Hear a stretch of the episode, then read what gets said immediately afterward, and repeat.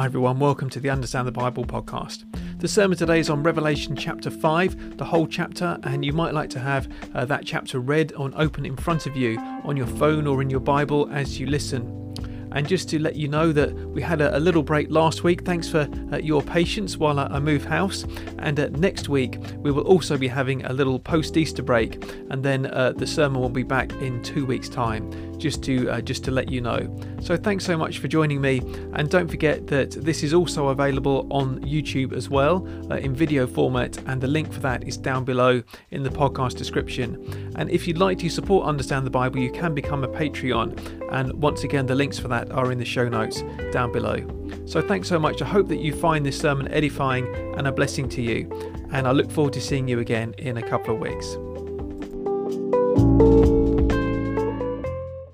Well, a few years ago, I was uh, down at St Paul's Church. I, I can't remember what, it, what the context of this uh, was, but I was down there chatting with uh, some of the folk from St Paul's.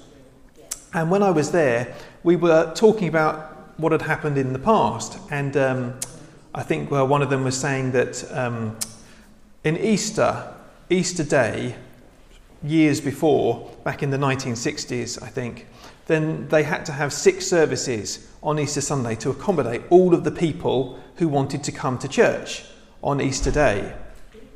And I thought, wow, that must have been a that was a lot of people, and there were fewer people in Clacton at that point, you know, so that was a, a, a large number. That was back in the 1960s, but today um, we, and I'm, I'm, sure all the churches in Clacton, we just really need to have one service on Easter Day or you know, a couple of services, um, the normal services that we have, because we don't have hordes of people who want to come and worship at Easter time. And it, it, does seem to be a general pattern, doesn't it? That, I mean, particularly perhaps those of you who've, who've lived through that time, it seems more and more that Christianity and Christians are being uh, marginalized and we seem very small in number. And it seems like, you know, we are becoming more and more a sort of tiny fringe minority in the country. And it, that, that kind of thing can get to you, can't it? You know, that attitude. You can be thinking, well, you know, we are, we, we feel a bit small, we feel a bit sort of oppressed. But actually, in a sense, the truth is actually the opposite. And that's what I think this passage is, is good at showing uh, that actually the truth is, is the opposite. We're not an oppressed minority, as it were, not in the cosmic uh, scheme of things. So, this passage starts out, this passage from Revelation, um, with John having this vision of a scroll. I saw in the right hand of him who sat on the throne a scroll with writing on both sides and sealed with seven seals. Now, what's this scroll all about? Uh, if you carry on reading through Revelation, then the scroll is to do with the, the whole of human history as it unfolds. That's what the scroll is, is, is about. It's about history, it's about human history, and all of, the, all of the events that happen. And the question is who is able to make sense of human history? who is able to make sense of all, the, all of the events that happen in the world? Can anyone make sense of it? And that's why it needs someone to come and open the scroll. But, uh, John says, no one is found worthy. And verse 4 uh, says, John wept and wept because no one was found who was worthy to open the scroll or look inside. So it's something that no human being, no mere human being, can open the scroll because no human is, is worthy to do that. But one of the elders said to me, Do not weep. See, the lion of the tribe of Judah, the root of David, has triumphed. He is able to open the scroll and its seven seals. So the lion of the tribe of Judah is able to, uh, to open the scroll. And of course, we, we know who, who that's referring to, don't we? You know, that's uh, he doesn't name Jesus, but it's clearly who he is talking about um, all the way through. And I just like to, um, just as a almost an aside, really, but just pick up on that little title, "The Lion of Judah," because that is uh, referring all the way back, virtually to the beginning of the Bible, uh, Genesis chapter forty-nine, verses eight to ten. This is where Jacob was blessing his sons, and he blesses all of this, all of his sons. And this is what he says about Judah. Judah, your brothers will praise you. Your hand will be on the neck of your enemies. Your father's sons will bow down to you. You are a lion's cub, Judah. You return from the prey, my son. Like a lion, he crouches and lies down. Like a lioness, who dares to rouse him? The scepter will not depart from Judah, nor the ruler's staff from between his feet, until he to whom it belongs shall come, and the obedience of the nations shall be his. Isn't that amazing? The Lion of Judah, it's there virtually at the start of the Bible, and it's there virtually at the end uh, as well. The Lion of Judah. Think about how many hundreds and thousands of years passed between what Jacob said and Jesus. It's amazing, isn't it? Um, so it turns out, back in, in Revelation, verse 6, uh, he sees a lamb. So it turns out that the lion of Judah is actually a lamb, the lion and the lamb. And I think that's a, a significant thing. You know, it's, the, it's almost a contrast with the lion, isn't it? And I think that's a significant thing in understanding Revelation and in understanding uh, how he conquers, how his strength is shown, not in the strength of, as we know with um, Palm Sunday, as we heard last, last Sunday, not in riding into Jerusalem on a, a warrior's horse, but actually on a donkey. No, it's through humility and gentleness that his strength is shown.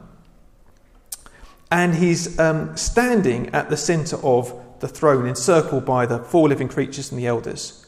Remembering from two weeks ago the, um, the living creatures represent all of creation, and the elders are all of God's people. Um, you might think, how can he be standing on the throne if God's the Father is already sitting there? Um, this isn't, like I said, this isn't supposed to be a literal vision. This isn't supposed to be, he's not supposed to be standing on one on top of the other or anything like that. We're not supposed to think about it like that. But he's standing at the centre. He's the centrepiece.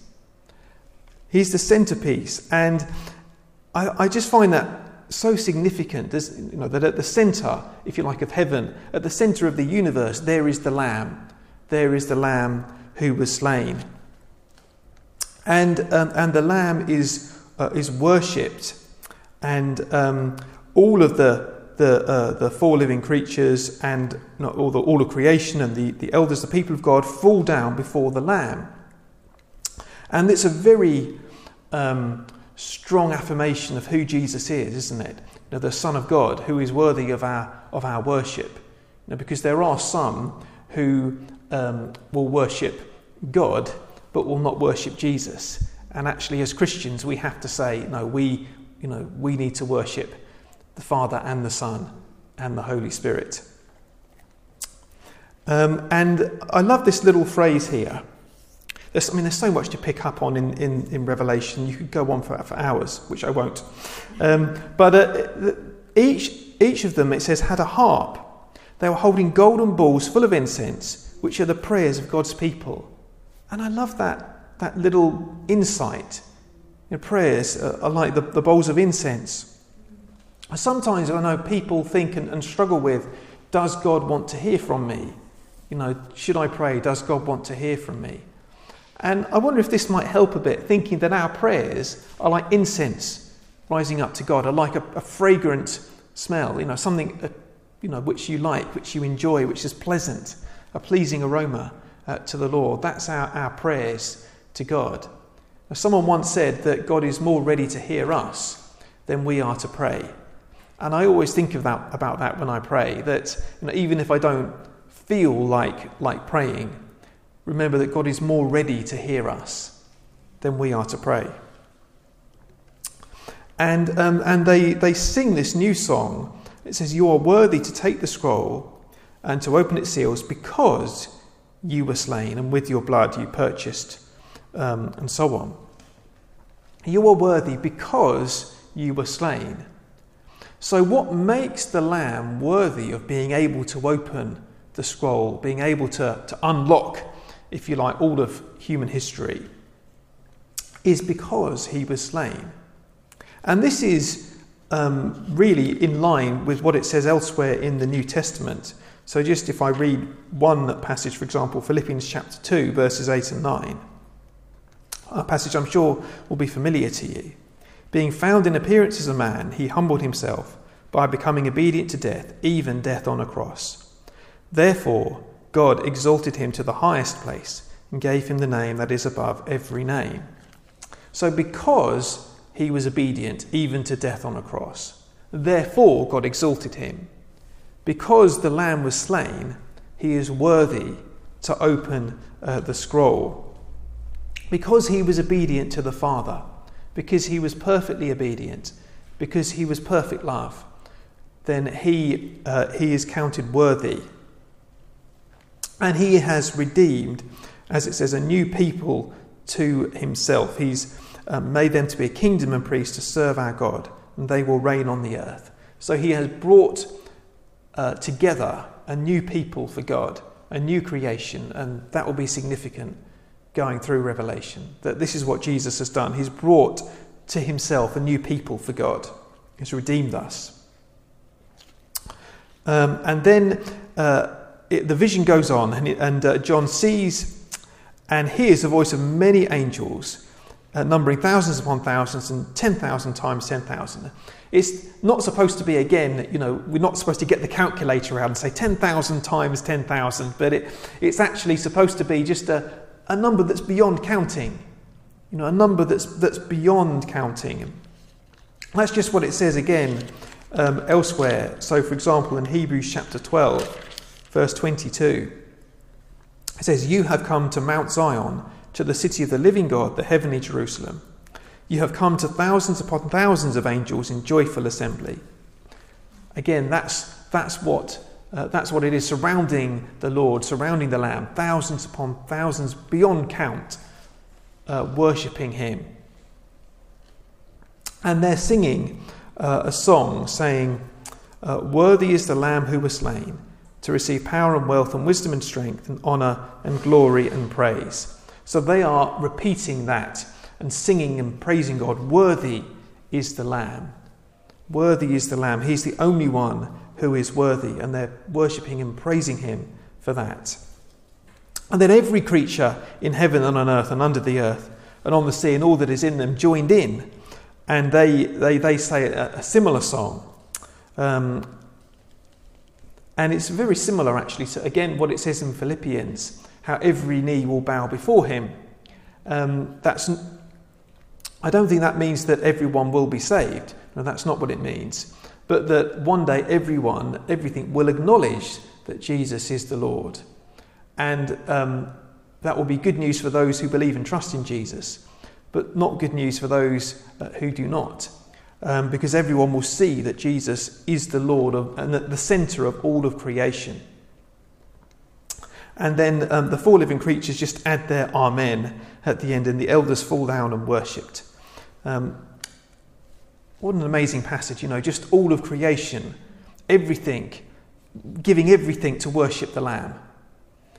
And what a difference it is reading this to, to the way that the world looks at the present time. Because it doesn't seem like this to us, does it? You know, that this is a vision of what, of reality it's not what we see with our eyes just at the present moment, is it? But what this is saying is that the, the lamb that was slain, the message that we celebrate at Easter time, is not an irrelevance, is not a fringe thing which is only for a few people in the corners of, of the country. It's not an irrelevance, but actually is at the centre of everything. The lamb that was slain is at the centre of absolutely everything, all of human history. It's at the heart of it all. And I think that's an encouragement to us. If we feel like, you know, as Christians, we are becoming uh, more and more marginalised, because the truth is that the lamb, the slain lamb, is at the centre of it all, whether people acknowledge it or not and that we are not there on our own, but we are with the, the thousands upon thousands of, of angels and the heavenly beings who are worshipping the Lamb and all of God's people throughout history.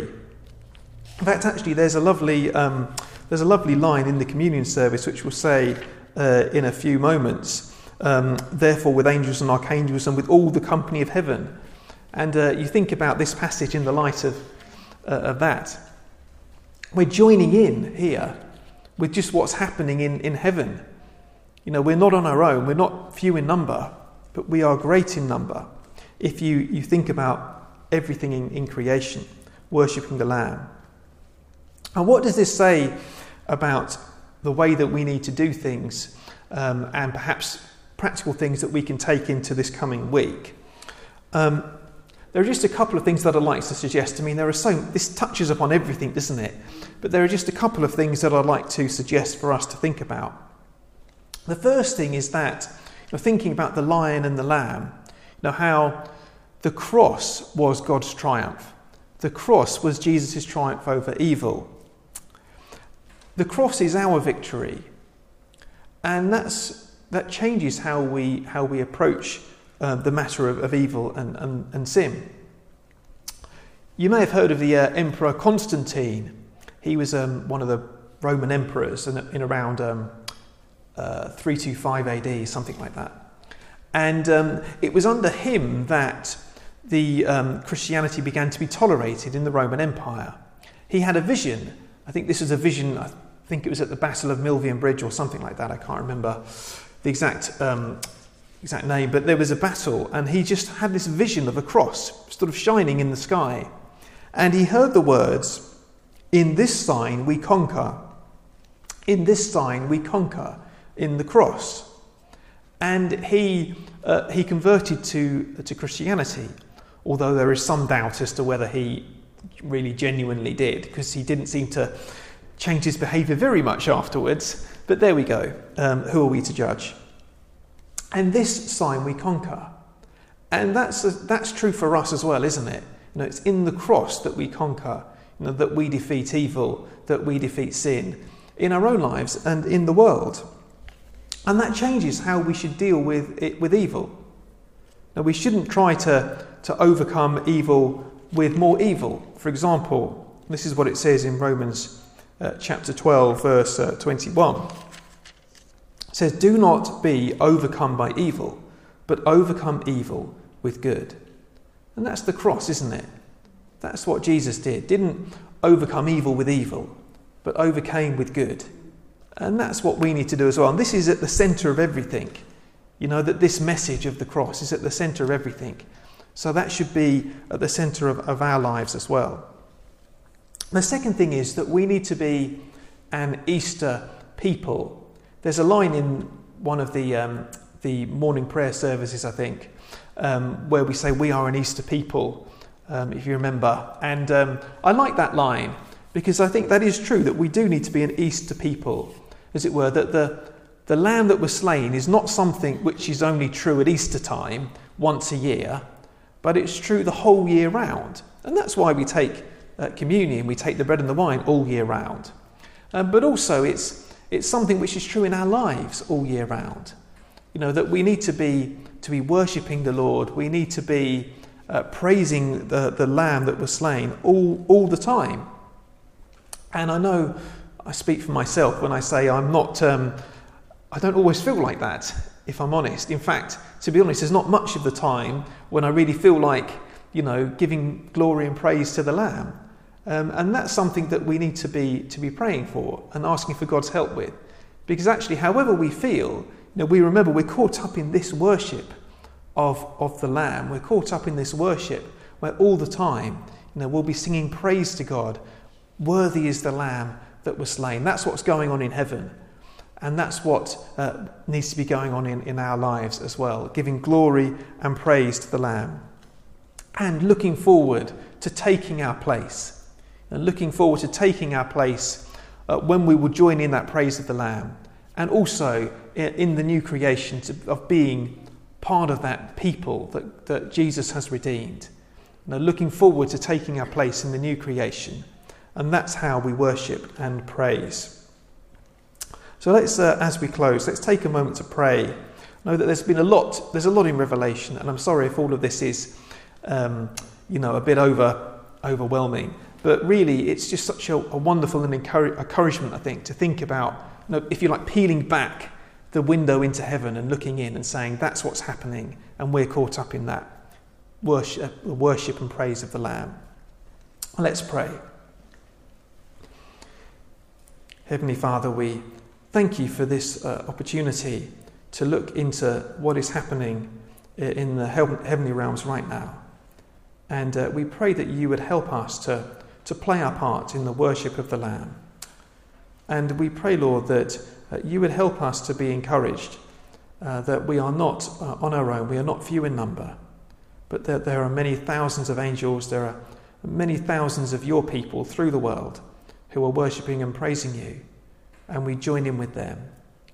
So please help us, Lord, um, and to remember day by day that the cross is our victory, to remember that uh, we do not overcome evil with more evil, but only with good. We pray that you would help, this, uh, help us to um, take this into, um, put this into practice in our lives, we pray.